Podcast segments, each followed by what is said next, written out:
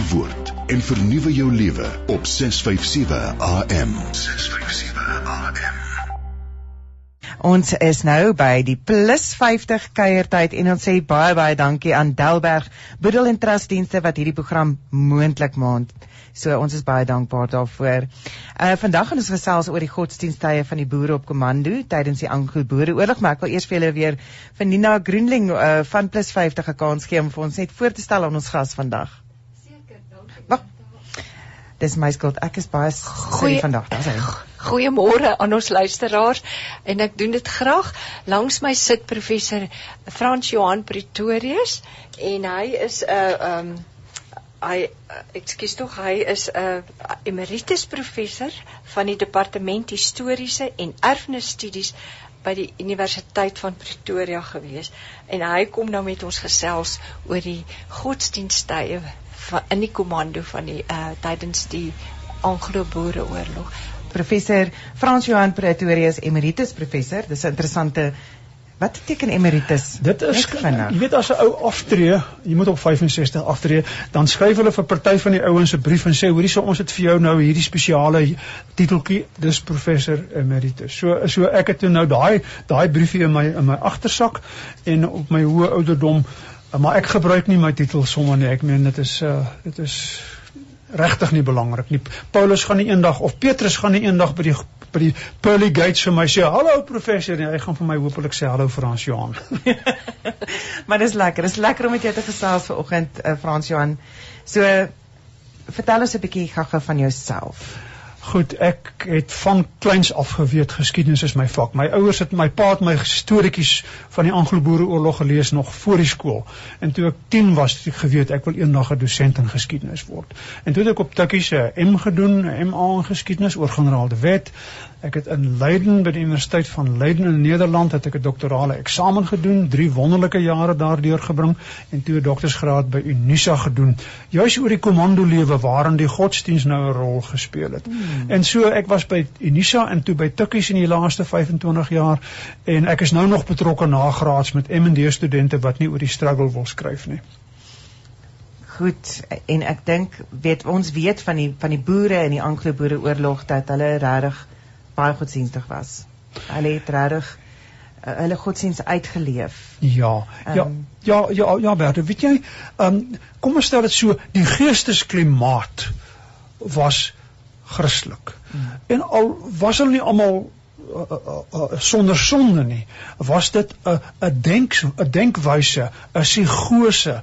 Uh, jy het jy was in 'n in 'n wêreld waar godsdiens belangrik is met met met sulke temas soos uh navolger van Christus met God se hulp veilig in Jesus armen daai soort ding was deel van hulle lewensuitkyk gewees en so dit dit is iets wat toe die oorlog nou daar is was hierdie verskriklike uh, uh, verwonding wat dit veroorsaak het mense gegryp na hulle godsdiens en was dit 'n verskriklike belangrike ding daarom da, daarom is is die godsdiens in hulle vesel gewees. Hmm. So vertel ons van was daar predikante wat saam met die boere op komando gegaan het? Ja, daar was 'n klompie van hulle van die drie uh, uh, susterkerke uh want hulle was sulke swerwende gemeentes. Want toe was daar al klaar reeds drie susterkerke gewees. Ja ja ja, die susterkerke kom van ver af hier in die 19de eeu.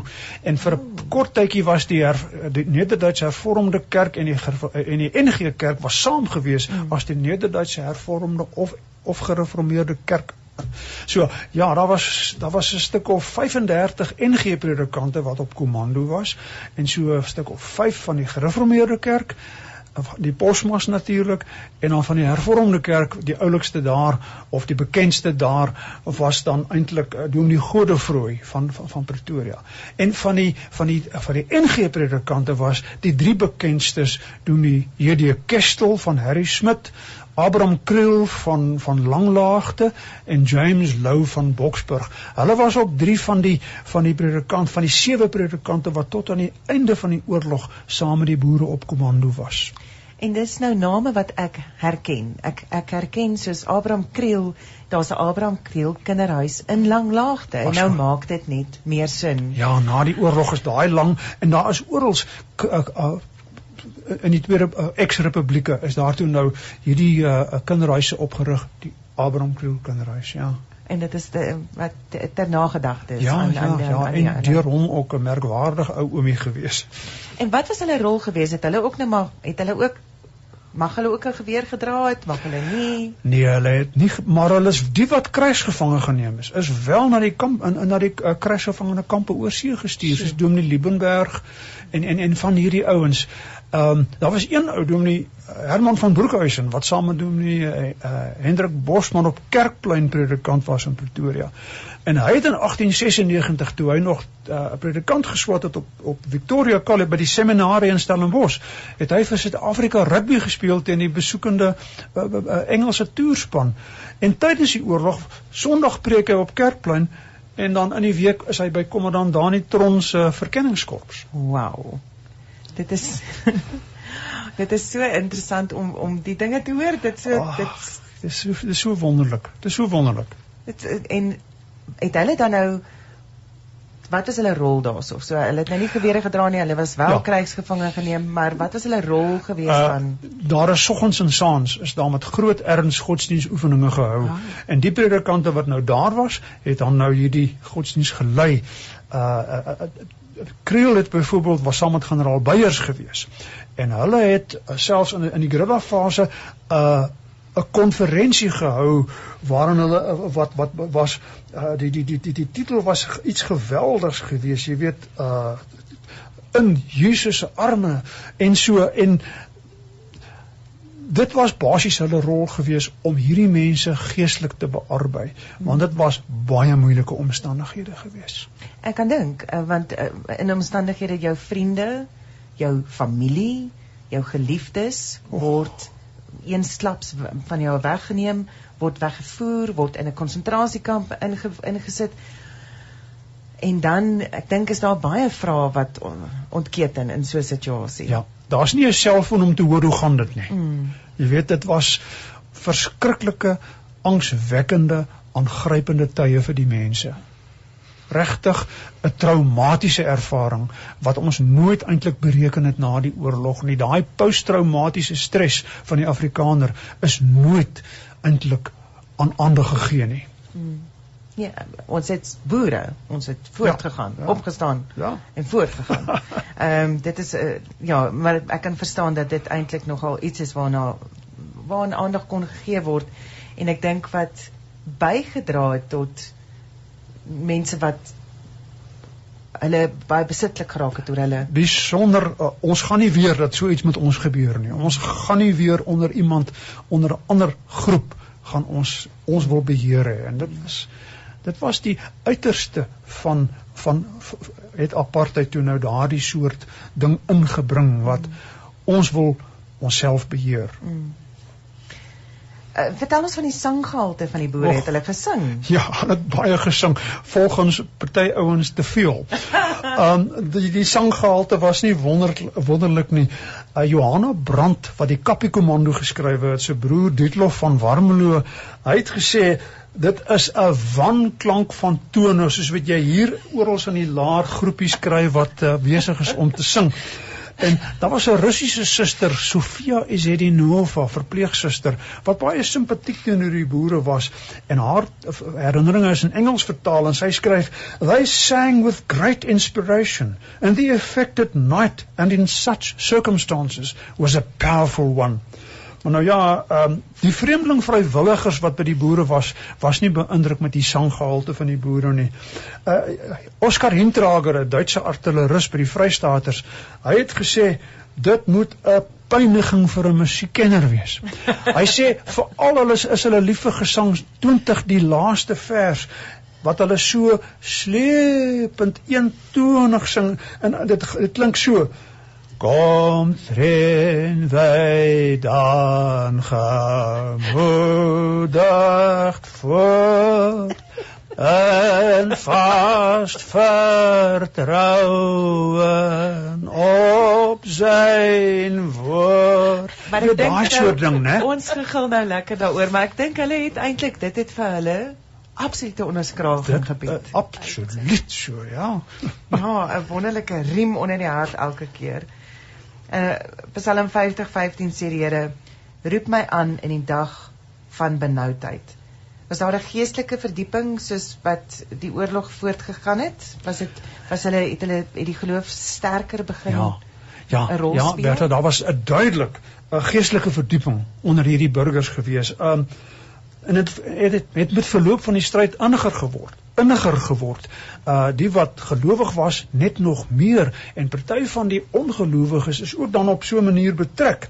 En uh, Jan Smuts het kort na die oorlog het hy geskryf As the contest has deepened and sorrow has filled sorrow until they seemed verily to have arrived in the valley of the dark shadow. Dis nou die dal van doodskade Ja. weer, né?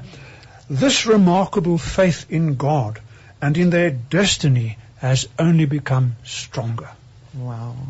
Dit is ongelooflik. Nou goed, so het sommige van hierdie predikante nou al toenemend uit die Ou Testament hulle hulle tekste geneem, want die Israeliete was altyd onderdruk en en en en hulle kyk op na God vir hulp. So die Ou Testamentiese tekste neem duidelik oor in die laaste 2 jaar van die oorlog. En dan die psalms wat wat, wat Ja, die, ja, die psalms, ja, dis verskriklik belangrik, jy weet. En dan nou Psalm 119 kon hulle die heel dag lank sing. Hulle kan hom van voor tot in hulle kan hom baie stadig reg hierdie dag gedoen het, Ja. nê. Ehm hoe kan ons dan nou inspirasie put uit ons voorouers se se godsdienstbelewenis?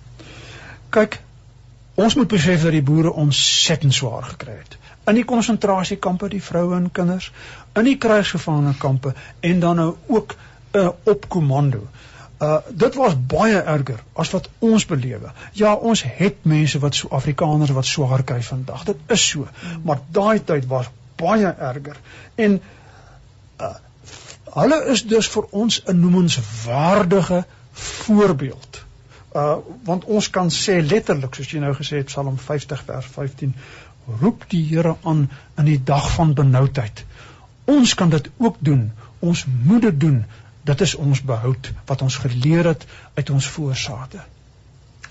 Ek dink dit is is iets wat ons regtig aan kan werk is om net regtig in kontak te bly met die Here en dan lofsang en prys. Maak nie saak hoe jou stem klink nie.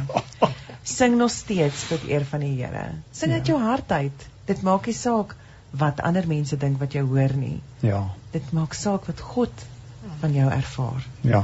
En dit is dit is wat saak maak. So ek dink dit is 'n wonderlike wonderlike boodskap wat ons geleer het by hulle is om regtig net te groei wanneer jy gedruk word Ja.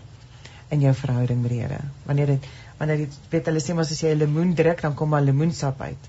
So as jy uh, vir ons druk dan moet daar ook Liefde. liefde uitkom. Jesus se liefde en God se liefde en ervaring.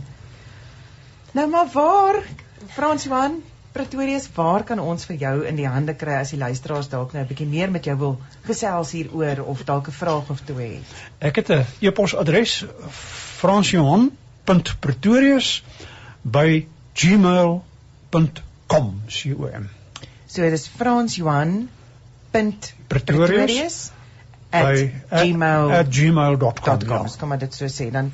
So fransjohan.pretorius@gmail.com stuur gerus 'n e-pos as jy 'n vraag het of as jy 'n bydrae het, 'n Ja, staaltjie dalk, 'n Ja, staaltjie of 'n dit- storie het wat wat deur jou familie deur afgekom het en wat jy gehoor het by ouma se oupa se oupa se oupa se oupa. Ek Kom wag. Ek wag daarvoor. Wag daarvoor. Ehm um, hierso sê uh, Jacqueline sê Bertha en gaste die Psalm says make a joyful noise not a beautiful noise. Ah. Daar's hy, dankie. Dis die waarheid. Vreugde, dit hoef nie pragtig te wees nie. Nina, wat vang ons volgende week aan op plus 50 kuiertyd? Weet jy, ek wil graag net eers vir die luisteraar sê. Frans Johan Pretorius is 'n medewerker by ons Plus 50 tydskrif. So as hulle van hom wil lees of meer wil weet, kry skaf vir jou die Plus 50 tydskrif aan. En dan wil ek ook sê ons gaan nou ons Plus 50 streek region tydskrif verskyn uh die einde van Junie maand en daar gaan Prof Frans Johan uh Pretorius ook weer vir ons 'n uh, artikel skryf en ek moet ook dit tog net sê Onthou, as jy inteken op ons plus 50 tydskrif, is dit slegs R200 vir 6 uitgawes. Jy kan Hanelie Klasen weer kontak by 012 3488706 of e-pos +50@+50.co.za. Nou volgende week Bertha gaan ons nou weer in die natuur ingaan en Louise Geyser kom met ons gesels oor voelkyk. Sy sê dis die beste belegging ooit en dit gaan 'n sielsverrykende praatjie wees. Ek sien baie baie uit daar. Baie baie dankie Nina, baie dankie, dankie Frans Johan. Mm -hmm. Was heerlik om saam met julle te kuier vanoggend en weer eens net dankie plus 50 media vir hierdie geleentheid om soveel bietjie meer te leer en bietjie in te delf in ons geskiedenis. Ons gaan nou saam luister na uh, Piet Smit wat vir ons sing in liefde se naam en daarna gaan ons lekker inloer by Mariet Loubser. Hoor die woord en vernuwe jou lewe op 657 AM. 657 AM.